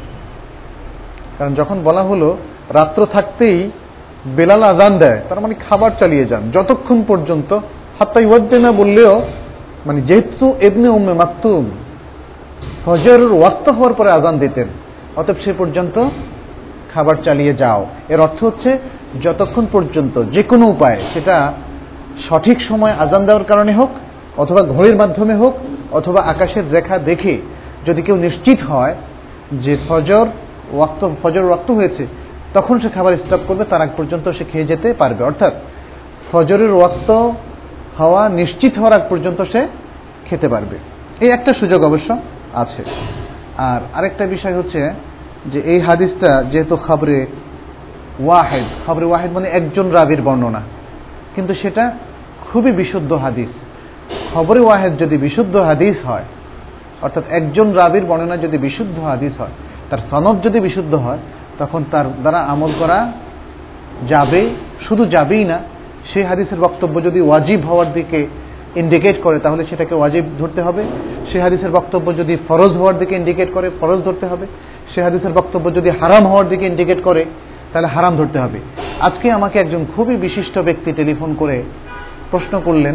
প্রশ্ন করলেন মানে এরকম যে, আমরা তো জানি খবরে ওয়াহেদ জাননি, অতএব খবরে ওয়াহেদ দিয়ে একজনের রেওয়ায়ত দিয়ে হারাম সাব্যস্ত করা যাবে না, আবার ফরজও সাব্যস্ত করা যাবে না। আচ্ছা আমি এটা এটা মারাত্মক ভুল। ইসলামের মেইন স্কলার যারা ইভেন মাঝহাবের বড় বড় স্কলার যারা, তারাও সবাই একমত যে খবরে ওয়াহেদ দ্বারা হারাম, হালাল ফরজ, ওয়াজিব সবই সাব্যস্ত হবে। সবই সব মানে মুতামাতের হাদিস কয়টা? অধিকাংশ হাদিসই হচ্ছে খবরে ওয়াহেদের মধ্যে পড়ে, কোনো না কোনোভাবে। আর যেটা ওলামারা বলেছেন, খবরে ওয়াহেদ ইউফিদ উদ্দান শুধু জন প্রবল ধারণা ফায়দা দেয়। ধারণা মাত্র আমাদেরকে দেয় মাত্র, এটাও ভুল। খবরে ওয়াহেদ যখন সাহি হয় এবং মুতাখাসিস তথা হাদিস বিশারদদের কাছে সেটা অ্যাকসেপ্টেড হয়, উম্মার লোকেরা সেটা গ্রহণ করে, তখন এই সব কারিনা মিলে ওই হাদিসটা অত্যন্ত শক্তিশালী হাদিসে পরিণত হয় এবং ওই হাদিস ইউফিদুল এলম ও ইউফিদুল ইয়াকিন। মানে দেখেন, ওই যে ফালসাফা এবং দর্শন এসে আমাদের কিছু জিনিসকে চেঞ্জ করে দিয়েছে। আমি অতিমাত্রায় এলমুল কালাম, ফালসাফা ভিত্তিক বা দর্শন ভিত্তিক আলোচনায় প্রবৃত্ত হতে হতে ইয়াকিনের খোঁজ করতে করতে এবং এই যে একজন রাবি পাওয়া গিয়েছে কোনো একটা সিলসিলায় গিয়ে তখন আমার কাছে অনেক এহতেমাল, সম্ভাবনা তৈরি করলাম আমি আমার ফিলোসফিক্যাল দৃষ্টিভঙ্গিতে। তখন সন্দেহ আর বীজ আমি বপন করলাম। তারপরে বললাম যে এই হাদিস দিয়ে তো ভাই, আমার ইয়াকিন হয় না। ইয়াকিন আসে না কারও ইয়াকিন আসার কোনো সম্ভাবনা নাই। এই ধরনের কথা উচ্চারণ করে আসলে উম্মাকে বিভ্রান্ত করা হয়েছে। এজন্যই সালাফে সালেহীন আপনার দর্শন শাস্ত্র নিয়ে বেশি ঘাটাঘাটি করা কিংবা এলমুল কালাম নিয়ে ঘাটাঘাটি করে আসলে ইমান আকিদ লজিক তর্কশাস্ত্র, এগুলো নিয়ে বেশি ঘাটাঘাটি করে ইমান আমলকে দুর্বল করার চান্স তারা দেন না এবং বলেছেন যে ওই পথটা বন্ধ, ওইদিকে যাওয়ারই দরকার নেই আমার কারণ আমরা দেখেছি ইভেন আজকের যুগেও আমাদের যে সমস্ত বন্ধুরা ফিলসফির টিচার তারা সন্দেহপ্রবণ সব তাদের কাছে কোনো ইয়াকিনের কোনো সম্ভাবনা নেই। এবং আমার মনে হয় মোস্ট প্রবেবলি তারা যদি কিছুটা অন্ধবিশ্বাসে আল্লাহর উপর ইয়াকিন না রাখেন, তাহলে সেখানেও কিন্তু তাদের সমস্যা দেখা দিবে। অতএব, যে কথা বলছিলাম, খবরে ওয়াহেদ সম্পর্কে এই ধরনের কোনো কথাবার্তায় আপনারা কান দেবেন না। বরং খবরে ওয়াহেদ যখন সাহি হয়, যেমন বোখারি মুসলিমের হাদিসগুলোকে হাদিসগুলো হচ্ছে, মিম্মা তালাক্কাত হাল উম্মাহ। উম্মার হাদিস বিশারদরা, উম্মার বিশেষজ্ঞ ব্যক্তিরা, উম্মার ফোকাহা উম্মার ওলামারা এই হাদিসগুলোকে গ্রহণ করেছে। অতএব এই হাদিসগুলো সম্পর্কে ইমাম এবনুল কাইয়েম এবং আরও অনেক প্রাজ্ঞ ইমাম বলেছেন, এই হাদিসগুলোর মধ্যে অনেক খবরে ওয়াহেদ আছে এবং এগুলো ইউফিদুল এল ইউফিদুল এল সুতরাং এগুলো নিয়ে মানে এই এই সন্দেহ আমরা কখনোই যাব না যে এটা দিয়ে হারাম সাব্যস্ত হবে না। বরং এটা যেহেতু এলমের ফায়দা দিচ্ছে এলম মানে নলেজ এবং স্ট্রং কি বলে যে নলেজ স্ট্রং ইনফরমেশনের ফায়দা দিচ্ছে অতএব সেগুলো দিয়ে হারাম সাব্যস্ত হবে হালাল সাব্যস্ত হবে সেগুলো দিয়ে ওয়াজিব সাব্যস্ত হবে ফরজ সাব্যস্ত হবে এবং অপশনাল সুন্না সবকিছুই সাব্যস্ত হবে عن أبي سعيد الخدري رضي الله تعالى عنه قال قال رسول الله صلى الله عليه وسلم إذا سمعتم المؤذن فقولوا مثل ما يقول এটা হচ্ছে আদানের দোয়ার সম্পর্কে আবু খুদরি রাদি আল্লাহ তালু বলছেন রাসুল্লাহ সাল্লাহ সাল্লাম বলছেন, যখন মুয়াদ্দিন এর আজান তোমরা শুনবে, তখন তোমরা বলবে যা সে বলে। মুয়াদ্দিন যা বলে, তার সেই বলার মতো করেও তোমরা বলবে। ছোট্ট হাদিস। এখানে বোঝা গেল যে আজানের মানে বাহ্যিকভাবে বোঝা গেল যে আজানের জবাব দেওয়াটা ওয়াজিব, যেহেতু রাসুল সাল্লাহ সাল্লামের নির্দেশ। আচ্ছা বাহ্যিকভাবে আরেকটা জিনিস বোঝা যায় যে মুয়াজ্জিন যখন আল্লাহ আকবার বলে, তখন যিনি আজানের জবাব দিবে তিনি আল্লাহ আকবার বলে এবং সব। যখন সে হাইয়া আল ফালা বলে, তখন যে জবাব দিবে সে হাইয়া আল ফালা বলবে। এটা বাহ্যিকভাবে এখান থেকে বোঝা যায়। কিন্তু আমাদের কাছে অন্য আরও অনেকগুলো হাদিস আছে, যেখানে রাসুল্লাহ সাল্লাহ আলহি ওয়াসাল্লাম বলেছেন যেমন একটা হাদিস এসছে এভাবে ওমর আব্দুল খতাব রাজি আল্লাহ তালাহ থেকে তুম্মা কাল হাইয়া আলা সালাহ, কল লা হাউলা ওয়ালা কুওয়াতা ইল্লা বিল্লাহ।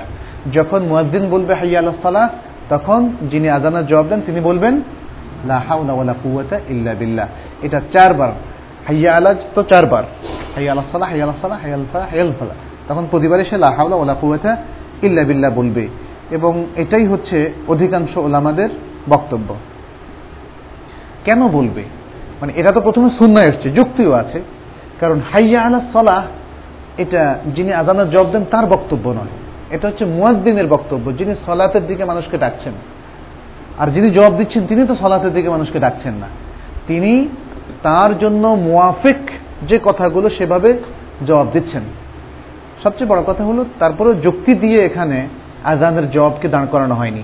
সুন্না দিয়ে আজানের জবাবকে এখানে স্থির করা হয়েছে।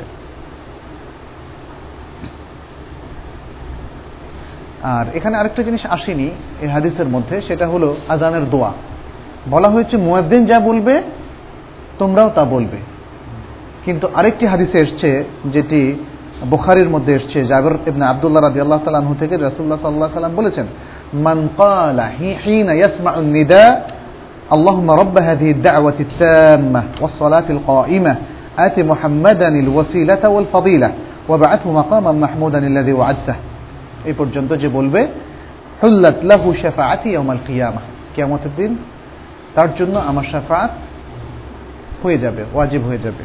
ওয়াজিব কথাটা এখানে বলেনি, তবে বোঝা যাচ্ছে যে আমার শাফাআত তার জন্য নির্ধারিত হয়ে যাবে। আর ওয়াজিব যখন বলা হয়, তখন ওয়াজিব কার উপর হবে? আল্লাহর উপরে। কারণ সাফাতের অনুমতি তো দিবেন আল্লাহ। হ্যাঁ। সেটা, এটা হচ্ছে কি? এটা ঘটবেই। এটা ওহি দ্বারা যখন রাসুল্লাহ সাল্লাহ সাল্লাম জানতে পারলেন, তখনই তিনি এই ধরনের বাক্য বর্ণনা করলেন। আর আল্লাহর উপর কোনো কিছু ওয়াজিব যদি হয়, সেটি তিনি নিজেই নিজের উপর ওয়াজিব করতে পারেন। আর কোনোভাবে কোনো যুক্তি দিয়ে আল্লাহর উপর কোনো কিছু ওয়াজিব করা যাবে না, যে আল্লাহ যারা আমাদের মধ্যে আদল ইনসাফ করে, তাদেরকে জান্নাত দিতে বাধ্য এরকম কথা বলা যাবে? বলা যাবে না। এটা কিন্তু মুসলমানদের এক ফেরকা, যেমন মোতাজিলারা বলেছে। মোতাজিলারা আল্লাহর উপর অনেক কিছু ওয়াজিব করে দিয়েছে। কিন্তু আসলে আল্লাহর উপর কোনো কিছুই ওয়াজিব নয়। হুয়াল মালিকুল কাহার। কেয়ামতের দিন বলা হবে, লিমানিল মুলকুল ইয়াউম। উত্তর হবে, এটা কোরআনে আমাদেরকে শিখিয়ে দিয়েছে। লিল্লাহিল ওয়াহিদিল কাহার।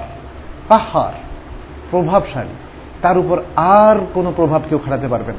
সবার উপর তার প্রভাব, সবার উপরে তার কর্তৃত্ব, সবার উপর তার নিয়ন্ত্রণ। সুতরাং সেই আল্লাহর উপর কোনো কিছু ওয়াজিব নয়। আসলে আল্লাহ তার ফজল এবং রহম করমের মাধ্যমে তিনি ওয়াদা করেছেন যে আমি যারা ভালো কাজ করবে তাদেরকে এই রিমুনারেশন দেব। যারা অন্যায় করবে তাদেরকে এই শাস্তি দেব, এই পানিশমেন্ট দেব। এইটা তো আসলে আমি যে আল্লাহ নিজে নিজের জন্য একটা সুন্নত করে নিয়েছেন, একটা রেগুলেশনস করে নিয়েছেন, একটা ডিসিপ্লিন করে নিয়েছেন, সেটাকে আল্লাহর উপর ইম্পোজ করার ক্ষমতা আমাদের আসলে নেই এবং সেটা করাটা মোটে উচিত নয়। আচ্ছা বাবু ইস্তেকবাল ইল কিবলা। কিবলামুখী হওয়ার পরিচ্ছেদ এটি। কিবলা, মুসলমানদের কেবলা হচ্ছে আল কাবাল মুশারফা কিবলার ঘটনা আমরা সবাই জানি যে প্রথমে মুসলমানদের কেবলা ছিল কোন দিকে? বাইতুল মাকদেস। বাইতুল মাকদেস। এবং তারপরে মদিনায় আসার পরে দ্বিতীয় হিজড়িতে রাসুল্লাহ সাল্লাহ সাল্লামও চাচ্ছিলেন। তার মনটা আকর্ষিত হচ্ছিল কাবার দিকে। কাবা আল্লাহর ঘর। প্রথম ঘর যেটা আল্লাহ তালা মক্কায় বানিয়েছিলেন হ্যাঁ ইত্যাদি। কাবার সাথে অনেক ইতিহাস এর সাথে জড়িত।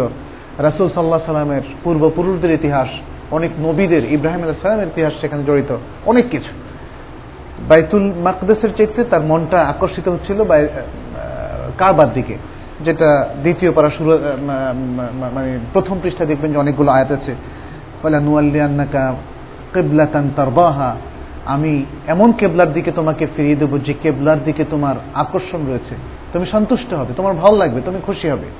তার মানে হচ্ছে রাসুল সাল্লাহ সাল্লামের মধ্যে বারবার এই আকর্ষণটা ছিল এবং তিনি বারবার আকাশের দিকেও তাকাতেন যে কখন সেই বিধান আসবে, কখন সেই হুকুম আসবে। কিবলামুখী হয়ে সালাত আদায় করা বা সালাতের জন্য এটি যে একটা ফরজ, সেটি কোরআন দ্বারা সাব্যস্ত সুন্না দ্বারা সাব্যস্ত এবং সেটি ইজমা দ্বারাও সাব্যস্ত আবদুল্লাহ ইবনে ওমর রাদিয়াল্লাহু তাআলা আনহু থেকে বর্ণিত আন আব্দুল্লাহ ইবনে ওমর ইবনে খাত্তাব রাদিয়াল্লাহু তাআলা আনহুমা আন্না রাসূলুল্লাহ সাল্লাল্লাহু আলাইহি ওয়াসাল্লাম কানা ইউসাব্বিহু আলা যাহরি রাহিলাতিহি حيث كان وجهه يومي برأسه وكان ابن عمر يفعله وفي رواية كان يوتر على بعيره ولمسلم غير أنه لا يصلي عليها المكتوبة আব্দুল্লাহ ইবনে ওমর রাদিয়াল্লাহু তাআলা থেকে বর্ণিত রাসূলুল্লাহ সাল্লাল্লাহু আলাইহি সাল্লাম যখন তার বাহনের উপর সালাত আদায় করতেন নাফল সালাহ। তখন তিনি যেদিকে সেটা ফিরত, সেদিকে ফিরে সে সালাতটা আদায় করতেন এবং তিনি ইশারা করে রুকু এবং সেজদা করতেন। আর ইবনে ওমর রাদিয়াল্লাহু তাআলা যেহেতু এর আগের একটা হাদিসে জেনেছি, সাহাবাদের মধ্যে সবচেয়ে কঠিন রাসুল সাল্লাল্লাহু সাল্লামকে অক্ষরে অক্ষর অনুসরণ করতেন এই আব্দুল্লাহ ইবনে ওমর তিনি যেখানে গিয়ে দাঁড়াতেন, সেখানে দাঁড়াতেন। এমনকি চলার পথেও, মক্কা থেকে মদিনা যাওয়ার পথে, যে গাছের ছায়ার নিচে তিনি কিছুক্ষণ বিশ্রাম করেছেন, সেটাও তিনি করতেন। অতএব বাহনে ঠিক যেভাবে রাসুল্লাহ সাল্লাহ সাল্লাম সালাত আদায় করতেন, নাফল সালা সেভাবে তিনি নাফল সালাত আদায় করতেন। আর আরেকটি রেওয়ায়তে এসছে যে তিনি বেতের সালাতও এরকম বাহনে উটের পিঠে চড়ে আদায় করতেন এবং বাহন যেদিকে ফিরত, সেদিকে তিনি ফিরতেন। মুসলিমের আরেকটি বর্ণনা এসছে এই রেওয়ায়তগুলোর সাথেই যে, তবে রাসুল্লাহ সাল্লাহ সাল্লাম ফরজ সালাদ কখনো বাহনে পড়তেন না। তাহলে আমরা এই হাদিসের মধ্যে কিন্তু অনেকগুলো ইনফরমেশন পাচ্ছি। একটা হচ্ছে, নফল সালাদ বাহনে পড়া যাবে। নফল সালাদ বাহনে পড়া যাবে।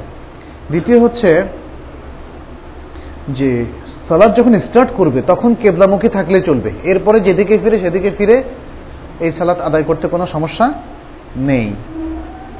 তৃতীয় হচ্ছে এই হাদিসের এই যে একাধিক রাওয়ায় থেকে যেটা আমরা পাই, সেটি হচ্ছে ফরজ সালাদ বাহনে না পড়া চাই। কারণ সেটা সেটা যদি বাহনে পড়েন, তাহলে আপনার ইস্তেকবালুল কেবলা হচ্ছে না। সারাক্ষণ ইস্তেকবালুল কেবলা, কেবলামুখী সারাক্ষণ থাকতে পারছেন না। দ্বিতীয় হচ্ছে আপনাকে ইশারা করতে হচ্ছে। আপনি কিয়াম করতে পারছেন না। আপনি সেজদাটাকে সাতটা অঙ্গের উপর করতে পারছেন না। আপনি রুকুরটাকে যেভাবে করা দরকার সেভাবে করতে পারছেন না। আর রুকুর ইশারা, এটা তো আসলে মূলত রুকু না, এগুলো হচ্ছে জরুরি অবস্থা। ফলে ফরজ সালাত নিয়ম অনুযায়ী বাহনের মধ্যে পড়া যাবে না, ইল্লা ফি আল কোসওয়া আর দরুরা আল কোসওয়া যে অত্যন্ত জরুরি অবস্থায় যখন তার ওয়াক্তই থাকবে না এবং তার নিজের ইচ্ছায় সে কখনোই এই বাহন থেকে নামতে পারবে না। অথবা নেমে গেলে সে বিশাল বিপদে পড়বে, মরুভূমিতে হারিয়ে যাবে, অথবা সে একটা স্ট্যান্ডার্ড এরিয়াতে থাকবে, আর কোনো গাড়ি পাবে না, ইত্যাদি। এরকম যদি হয়, তখন তার জন্য ওই যে ফামানি তোর্রা ফামানি তোর্রা গায়রা বাগিন ওলা আদিন ফালা ইসমা আলাই এই আয়াতের আলোকে। এবং লাদরারা ওলা দেরার। এবং যেহেতু ইন্না সালাতা কানাত আলাল মুমিনিনা কিতাবা মাওকুতা সালাদটা নির্দিষ্ট সময়ে পড়তে হবে তা আখির করার কোনো বিধান নাই। একমাত্র জমা করার সুরাত ছাড়া। জমা করার সুরাতে এখন সে আসর এবং জোহরটা জমা করবে। কিন্তু এখানেও গাড়ি থামছে না, মাগরীবের রক্ত হয়ে যাচ্ছে। কারণ আসর এবং জোহরটা তো আর মাগরীবের রক্ত নেওয়ার কোনো অধিকার নাই। সেই ক্ষেত্রে সে বাহনের মধ্যে পড়তে পারবে যখন কোনোভাবেই সে তাখির করেও সে নিচে পড়ার কোনো সুযোগ পাচ্ছে না। আদারওয়াইজ যখন নিচে গাড়ি থামিয়ে ড্রাইভারকে বলে, আর নিজের গাড়ি যদি হয়? তাহলে তো ফরজ সালাত আসলে গাড়িতে পড়া যাবে না। এই জিনিসটা কিন্তু আমাদের অনেকে জানেন না। আমাদের অনেকেই করেন কি, মনে করেন, আমি গাড়িতে যখন আছি, নিজের গাড়িতে বসে, নিজের ড্রাইভার, নিজের গাড়ি। বসে কি করেন? তারা সালাত তখন আদায় করেন বসে। এটা হবে না। এটা মুসলিম শরীফের এই আদারে স্পষ্ট হলো যে রাসুল্লাহ সাল্লাহ সাল্লাম বাহনে বসে এইভাবে সালাত আদায় করতেন না।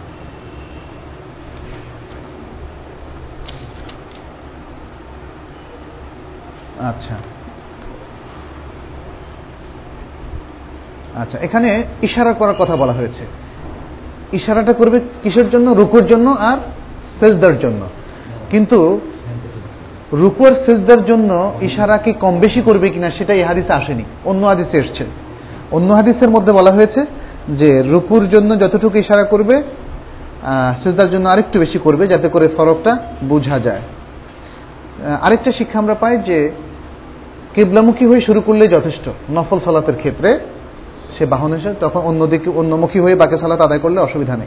আরেকটা আমরা এই হাদিস থেকে মানে ইস্তেমবাদ করতে পারি, সেটি হচ্ছে বেতের সালাত প্রকৃতপক্ষে ওয়াজিব নয়। যদি ওয়াজিব হতো, তাহলে রাসুল্লাহ সাল্লাম অন্য নফল সালাতের মতো বাহনে পড়তেন না। তিনি যখন বাহনে পড়েছেন, বোঝা গেল যে এটা ফরজ বা ওয়াজিব গোত্রভুক্ত নয়। তবে যত সুন্না সালা আছে, সবচেয়ে আকাদ আর সুনান হচ্ছে বেতের।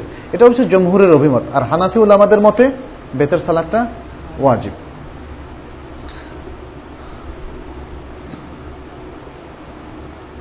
আচ্ছা আরেকটা জিনিস আমরা এখান থেকে পাই, যে জিনিসটা মানে অপশনাল একদম অব্লিগেটরি টাইপের না, সেই জিনিসগুলোকে ইজি করে দেওয়া হয়েছে।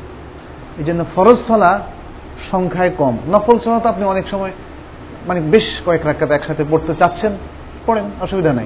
কিন্তু সেটাকে যদি ফরজের মতো এত স্ট্রিক্ট করা হয়, তাহলে নফলটাও মানুষের জন্য কঠিন হয়ে পড়বে। এই জন্য নফল সালাতের ব্যাপারে অনেক তাইসির, অনেক সুযোগ, অনেক মানে ইজি করে দেওয়া হয়েছে, সহজ করে দেওয়া হয়েছে। এবং এটা আল্লাহ তালার রহমত তার বান্দাদের উপর, যাতে তারা নফল ইবাদত বেশি করতে পারে এবং ইজিলি করতে পারে।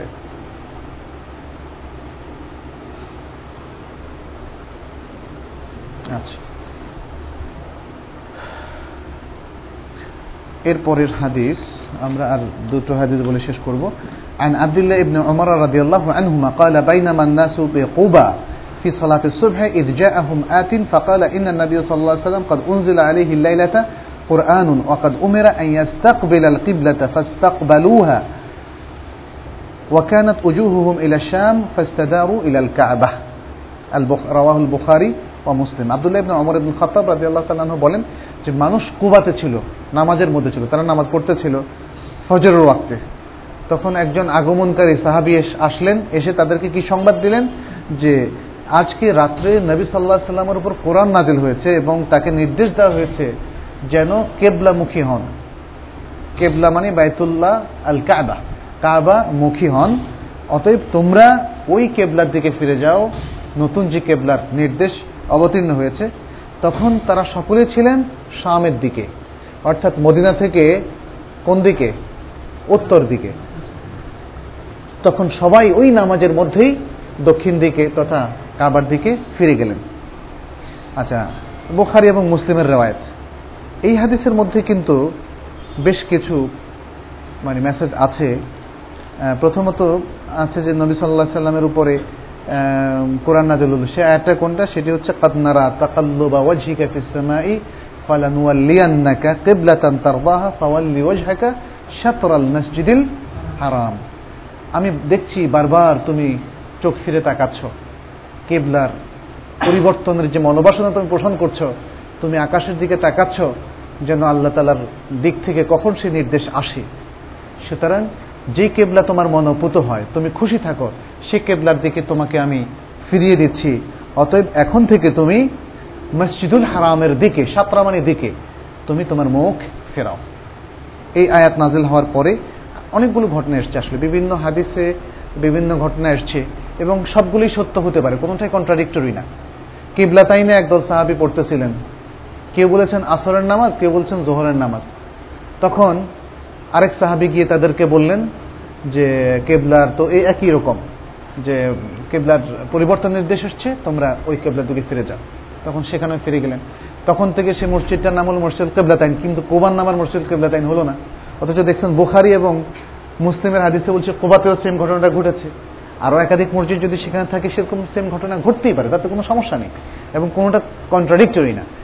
আর অনেকেই মনে করেন যে মানে সাধারণ মানুষের মধ্যে যে মসজিদ কেবলাতাইনের মধ্যেই রাসুল সাল্লাহ সাল্লাম ছিলেন এবং সেখানেই কেবলা পরিবর্তনের ঘটনাটা অবতীর্ণ হয়েছে। আসলে ব্যাপারটা ঠিক সেটা নয়। এটা কেউ কেউ বলেন। কিন্তু আসলে হচ্ছে রাসুল সাল্লাহ সাল্লাম মসজিদ নবীতে থাকাকালেই কেবলার নির্দেশ অবতীর্ণ হয় এবং তারপরে বিভিন্ন সাহাবারা বিভিন্ন মসজিদে গিয়ে তাদেরকে, বিভিন্ন জনপদে গিয়ে তাদেরকে এই খবরটা দেন। এখানে যে বিষয়টা লক্ষণীয়, দেখেন, খাবরে ওয়াহেদ, বিরাট প্রমাণ। যে খাবরে ওয়াহেদ। বলছে কি? ইদ আহুম আতিন ওয়াহেদুন। একজন আগমনকারী। একজন মানুষ এসছিল। এটা সিঙ্গুলার নাম্বার সিঙ্গুলার নাম্বার একজন এসছিল। সে একজন যখন এই পুরো লোকদেরকে, তারা তাও কি সাম দিকে, উত্তর দিকে ফিরে সালাত আদায় করছিল। আর তাদেরকে বলার সাথে সাথে তিনি, তারা সব সেটাকে অবধারিত মেনে নিয়েছেন। তা মানে তো বলতেন, যাক, সেটা আমরা দেখব পরে। যাচাই করব এখন আমরা যেদিকে পড়ছি সেদিকে পড়ব। এটা তো করেননি তারা। তাহলে বোঝা গেল যে খবর ওয়াহেদ যদি বিশ্বস্ত হয়, তাহলে তার খবরটা মেনে নেওয়াটা ওয়াজিব। ওয়াজিবের মধ্যে পড়ে। ওয়াজিব ফরজ আমরা আসলে একই অর্থে বোঝাচ্ছি আর কি। দুটো হাদিসের মধ্যে। এটাও এবং কেবলা কেবলাতাইনের হাদিসে বোঝা যাচ্ছে যে একজন লোক এসছিলেন। দল বেঁধে কয়েকজন আসেন নাই। তাহলে খবরে ওয়াহেদ বিশ্বস্ত হলে সে হাদিসটা উম্মার উপর গ্রহণ করাটাও ওয়াজিব হয়ে পড়বে। আপনি বলতে পারবেন না যে এই হাদিস আমি গ্রহণ করব না। আপনার উপরে এই সমস্ত খবরে ওয়াহেদ, যেটার সনদ বিশুদ্ধ, হাদিস বিশেষজ্ঞরা বিশুদ্ধ বলেছেন, সেই হাদিস আপনাকে গ্রহণ করতে হবে। সেই হাদিসকে রিফিউজ আপনি করতে পারবেন না। যুক্তিতে মিলুক আর না মিলুক, যাই মিলুক। এটাও বলতে পারবেন না, খবরে ওয়াহেদ জাননি, অতএব এটার দ্বারা আমি ওয়াজিব সাব্যস্ত করব না। একটা জিনিস খেয়াল করেন মানে উনি যে খবরটা দিয়েছেন, এটা বলেছেন যে কোরআন নাজিল হয়েছে।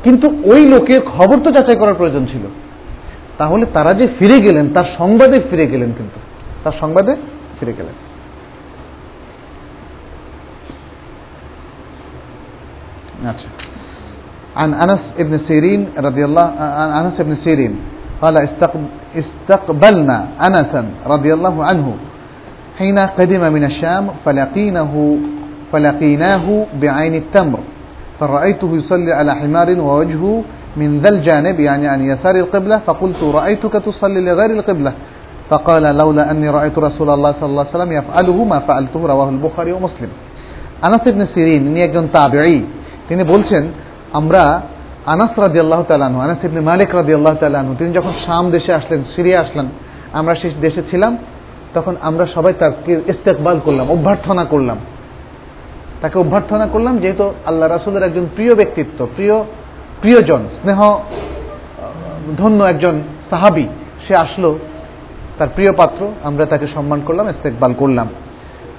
তা আমরা তাকে আইনুত্তামার নামক একটি জায়গায় তার সাথে সাক্ষাৎ করলাম এবং দেখলাম যে তিনি তার গাধার উপরে সালাত আদায় করছেন এবং তার মুখটা কেবলা থেকে একটু বাম দিকে সরানো, বাম দিকে ফিরে তিনি সালাত আদায় করছেন। কেবলা হলে এদিকে তিনি যেহেতু গাধাটা ওদিকে ফিরে আছে, ওদিকে ফিরে সালাত আদায় করছেন। তখন আমি বললাম, কি ব্যাপার? আপনি দেখি কেবলা ছাড়া অন্যদিকে সালাত আদায় করছেন। তখন তিনি বললেন যে, আমি যদি রাসুল্লাহ সাল্লাহ সাল্লামকে এভাবে না দেখতাম, তাহলে আমি করতাম না। আমি দেখেছি রাসুল্লাহ সাল্লাম তার নফল সালাত এরকম অবস্থায় মানে তার বাহন অন্যদিকে ফিরেছিল কেবলা থেকে, কিন্তু তিনি সেদিকে ফিরেই পড়ছেন। বাহন যেদিকে যাচ্ছে, তিনি বাহনকে কোনো ধরনের নিয়ন্ত্রণ করছেন না। আমি সেটা দেখেছি, আমি সেভাবেই আদায় করেছি। এটা বোখারির এগারোশো নম্বর হাদিস এবং মুসলিমের সাতশো দুই নম্বর হাদিস। আচ্ছা এখানে যদিও বর্ণনা করেনি যে এই সালাদটা, আনাস ইবনে মালিকের এই সালাদটা কি ফরজ ছিল না সুন্নাহ, কিন্তু সব আমরা সমস্ত হাদিস সামনে রেখে বলতেই পারি, এটা অবশ্যই সুন্নাহ অথবা নফল নফল, এই টাইপের কোনো সালাদ ছিল, অর্থাৎ মিন গাইরিল ফারিদা, ফরজ ছিল না, ফরজ ছিল না। আচ্ছা।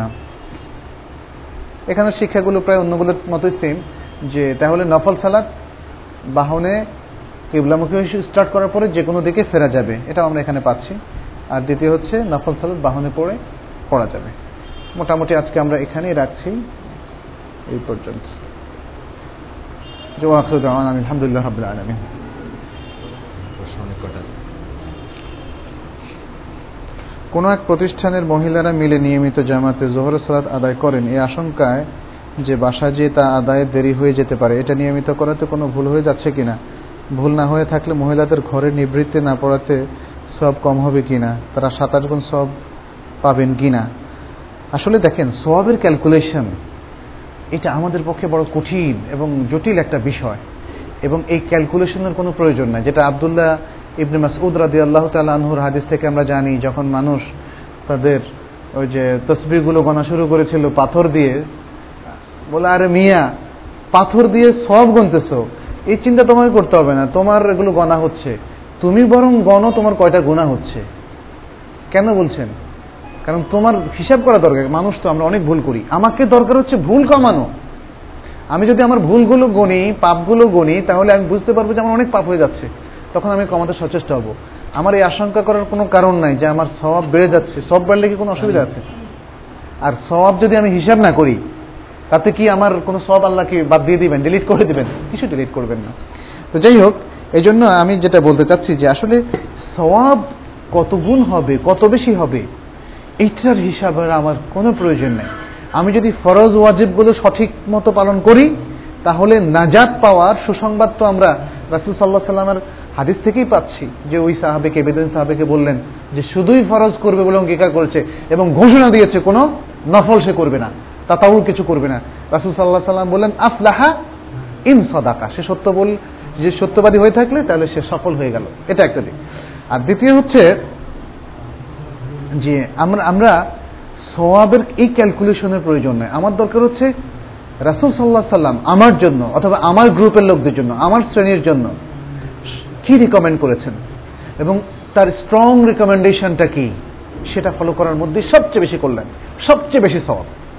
মেয়েদেরকে মনে রাখতে হবে, সে যদি তার আরুল বাইত এর মধ্যে পড়ে, এটি হচ্ছে তার সবচেয়ে বেশি ফজিলতের জায়গা। যেহেতু যার কাছে ওহির জ্ঞান আছে, তিনি এই সংবাদটা দিয়েছেন। ব্যাস।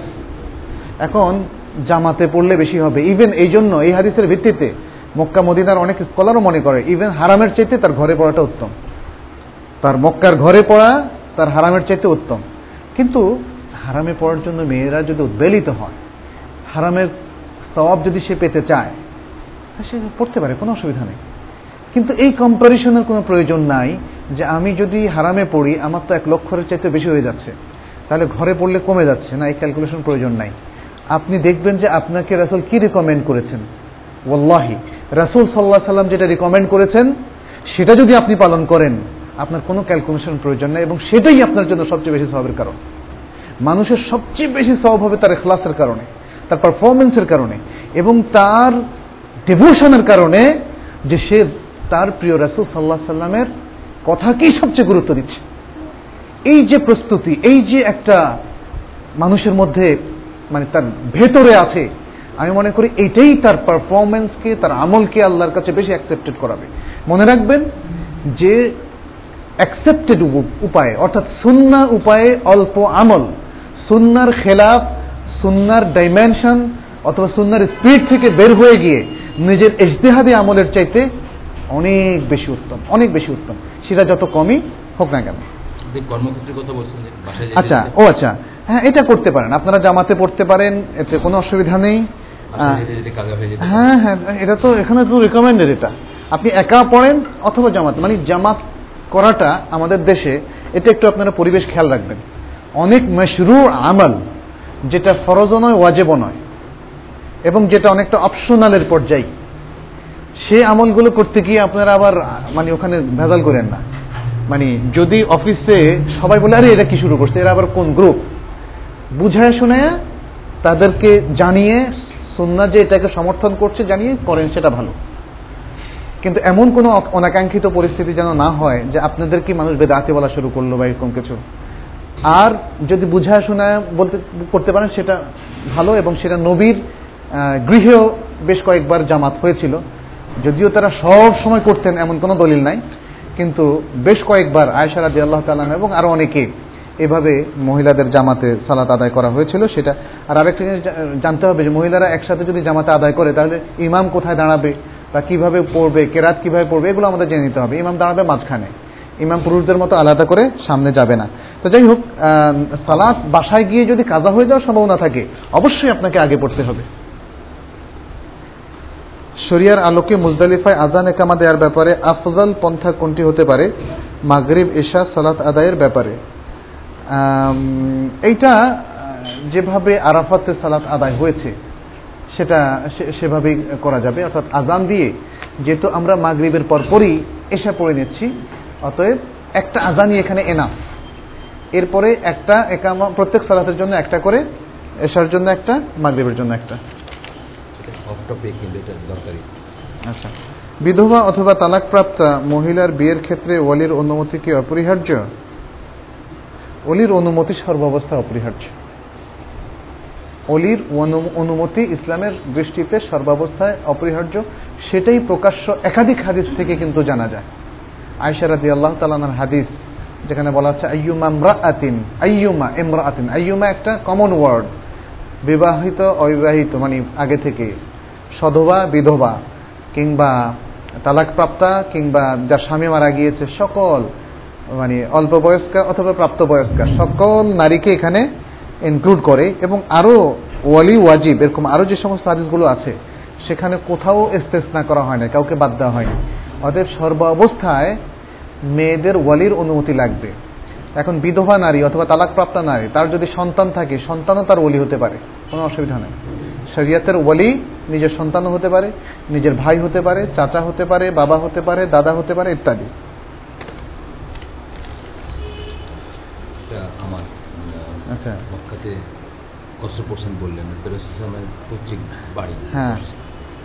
মক্কাতে রাসুল সাসাম হ্যাঁ পৈতৃক বাড়ি হওয়ার পরেও তিনি সেখানে তার স্ত্রীতান পরিবর্তন করেছেন। মক্কার বাড়ি আর রাসুল সাল্লাহ সাল্লামের ছিল না। তিনি সেখান থেকে তার বাড়ি ঘর সব কিছু নিয়ে মদিনায় চলে গিয়েছেন। এই জন্য এখনও যদি এখনও যদি আপনি আপনার ওয়াতান পাল্টান ওয়াতান পৈতৃক নিবাসের সব কিছু বিক্রি করে দিয়ে চলে আসেন। সেখানে গিয়ে আপনি কসর করতে পারেন। শেখ সালেবিন ওসাইমিন এই বিষয়টা খুব সুন্দর করে বলেছেন এবং তিনি কারণ বলেছেন যে স্থিতানটা এখানে হচ্ছে মাপকাঠি, স্থিতান? আপনার সে বসত বাড়িটা আছে কিনা? আপনার সে মালিকানাটা আছে কিনা? সেই জনবসতি এখনও আপনি গেলে আপনার বাড়ি হিসেবে বিবেচিত কিনা? যদি হয়, তাহলে আপনার যদি দশটা বাড়িও থাকে, দশটা বাড়ির কোথাও আপনি কসর করবেন না। সেখানে গেলেই পথে কসর করতে পারেন যদি সফরের দূরত্ব হয়। তাহলে সেখানে গেলে আপনি কসর করবেন না। সেটার সফর সেখানে শেষ। সেখানে আপনি মুকিম হিসাবে গণ্য হবেন। আর যদি কোনো একটা বাড়ি আপনি সেল করে দেন, সেখানে আর আপনার একামত থাকল না। রাসুল্লাহ সাল্লাহ সাল্লাম যখন মদিনা থেকে মক্কা চলে গেলেন মক্কা থেকে মদিনায় চলে গেলেন, তখন মক্কার ওয়াতান আর তা থাকল না। যদিও তার আদি নিবাস ছিল। ফজর এর ওয়াক্তের পূর্বে আজান দেওয়া হলে, ওয়াক্ত হওয়ার পর দ্বিতীয়বার আজান সন্না বা ওয়াজিব কিনা? আমরা বলেছি যে আজানটা ওয়াজিব যারা বলেছেন মানে এই ব্যাপারটা তো আসলে আমরা আলোচনাই করেছি। ওয়াজিব যারা বলেছেন, তারা ওয়াজিব আলাল কিফায়া বলেছেন। অর্থাৎ, ওয়াজিব আলাল কিফায়া কি? ওই মসজিদের উপর ওয়াজিব, নাকি জনপদের লোকদের উপর? এখানে ওয়াজিব আলাল কিফায়া যখন বোঝানো যায়, তখন মহল্লার উপর বোঝানো। মহল্লা যদি দশটা মসজিদ থাকে, একটা মসজিদে আজান দিলেও মানে তার ওয়াজিবটা আদায় হয়ে যাবে। এটাই হচ্ছে ওয়াজিব আলাল কিফায়ার অর্থ। কিন্তু সুন্নাটা সবার জন্য সুন্না। সুন্নাটা আলাল কিফায়া নয়। কেউ কেউ অবশ্য সুন্না আল কিফায়া বাইর করছে, কিন্তু সুন্না আল কিফায়া তো দরকার নাই। সুন্নাটা বলতে আমরা ফেক্ষি সুন্নাকে বোঝাচ্ছি ফেক্ষি সুন্না, যেটা অপশনাল যেটা রেকমেন্ডেড করলে ভালো, না করলে গুণা নেই। এই ধরনের সন্না, সেটা আলাল কেফায়া বলার দরকার নেই। সেটা সবার জন্যই সন্না।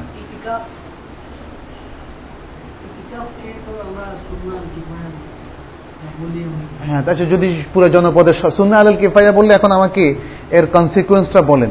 যদি আমাদের এই মহল্লার কেউ এতে কাপে করল না, তখন কি হবে?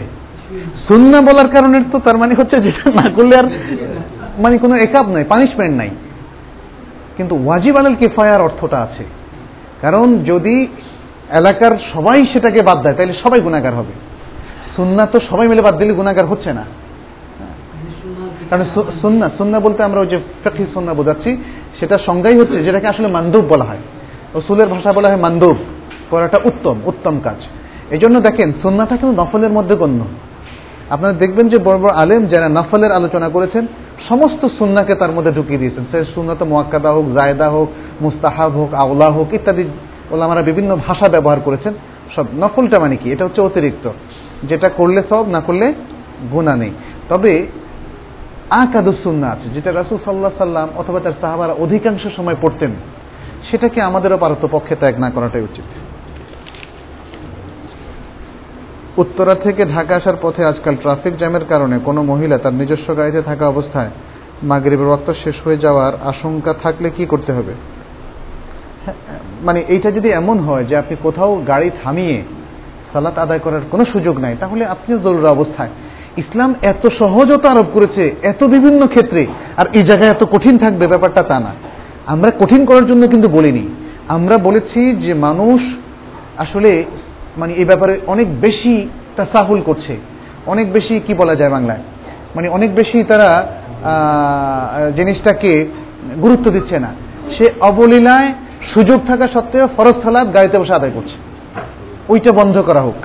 ওইটা বন্ধ করা। কিন্তু এই যে যে কথাটা এখানে বলা হলো, এখানে অবশ্যই তিনি ওই রোকসারটা নিতে পারেন। জাহাজ ফেরিতে কিয়াম, রুকু, সেজদা সম্ভব, কিন্তু ইস্তেকবাল সবসময় সম্ভব নাও হতে পারে। এক্ষেত্রে কি করা উচিত? হ্যাঁ যেখানে আপনি জরুরি অবস্থায় ফরজ সলাতো আপনাকে, প্লেনে অথবা ট্রেনে অথবা নৌকায় কিংবা অন্য কোথাও পড়বেন, সেখানে ওই পড়াটার বিধানটা আপনার ওইভাবে হবে। আপনি স্টার্ট করবেন কেবলামুখী হয়ে এরপর যে কোনো দিকে ফিরলে আপনার তো আর ফেরার উপায় নেই, অনেক সময় বোঝার উপায় নেই। বিশেষ করে ভেতরে যখন আপনি ট্রেনে কিংবা প্লেনে আপনি পড়ছেন, এটা যে কখন কোন মুহূর্তে আবার পাল্টে গেল, এটা তো বোঝার উপায় নেই। শরিয়ত যখন আপনাকে পারমিশন দিয়েছে যে সেখানে পড়ার মানে সিচুয়েশনগত দিক থেকে আমরা এক্সট্রা করে বুঝলাম শরিয়তের রুলিং যে না, এই অবস্থায় এই বাহনে পড়েই এখন থেকেই আপনি খরচটা আদায় করতে পারছেন। তখন তার বিধানটা নফলের বিধানের মতো হবে। যেদিকেই ফিরুক না কেন আপনি নিজের অবস্থানে থেকেই ওই সলাদটা শেষ করতে পারবেন। প্লেনে যদি নামাজ পড়তে কেউ বাধ্য হয় তবে সে কি কিবলা কিবলা কীভাবে নির্ধারণ করবে করে ফরাজ সালাত আদায় করবে? যদি মুসলিম প্লেন হয় তারা বলে দেয়। আর যদি অমুসলিম কোনো দেশের প্লেন হয় তাহলে আপনি ক্যাম্পাসের মাধ্যমে কম্পাস বলে না নাকি? হ্যাঁ, কম্পাসের মাধ্যমে নির্ধারণ করতে পারেন অথবা তাদেরকে জিজ্ঞেস করতে পারেন ডিরেকশনটা কোনটা কোন ডিরেকশন এবং আপনি যে দেশে আছেন, সেটাও বোঝা এখন সম্ভব। তাই না? প্লেনে একটা ম্যাপ দেওয়া হয় ইত্যাদি। সেখান থেকে এখানে ইজতেহাদের বিষয়। আমরা জানি যে যেখানে কিবলা নির্ধারণ করা যাচ্ছে না, কোনো জনপদে, জঙ্গলে প্লেনেও সেরকম একটা সিচুয়েশন তখন আপনি আপনার সবগুলো ফাংশনকে কাজে লাগাবেন। কাজে লাগিয়ে চেষ্টা করবেন, আল্লাহ আপনাকে যে বিবেক, বুদ্ধি নলেজ দিয়েছে, তার আলোকে কে একটা ডিরেকশন তৈরি করার মানে বের করার, কোন ডিরেকশনে কেবলা হতে পারে। তখন আপনি সেদিকেই করবেন। ইনশাআল্লাহ, আল্লাহ কবুল করার মালিক। জি তাহলে আমরা আজকে এখানে শেষ করছি জাজাকুমুল্লাহ খায়ের ওয়া আখিরু দাওয়ানা আলহামদুলিল্লাহ রাব্বিল আলামিন সুবহানাকাল্লাহুম্মা ওয়া বিহামদিক أستغفرك وأشهد أن لا إله إلا أنت أستغفرك وأتوب إليك هذا وصلى الله وسلم على نبينا محمد وعلى آله وصحبه أجمعين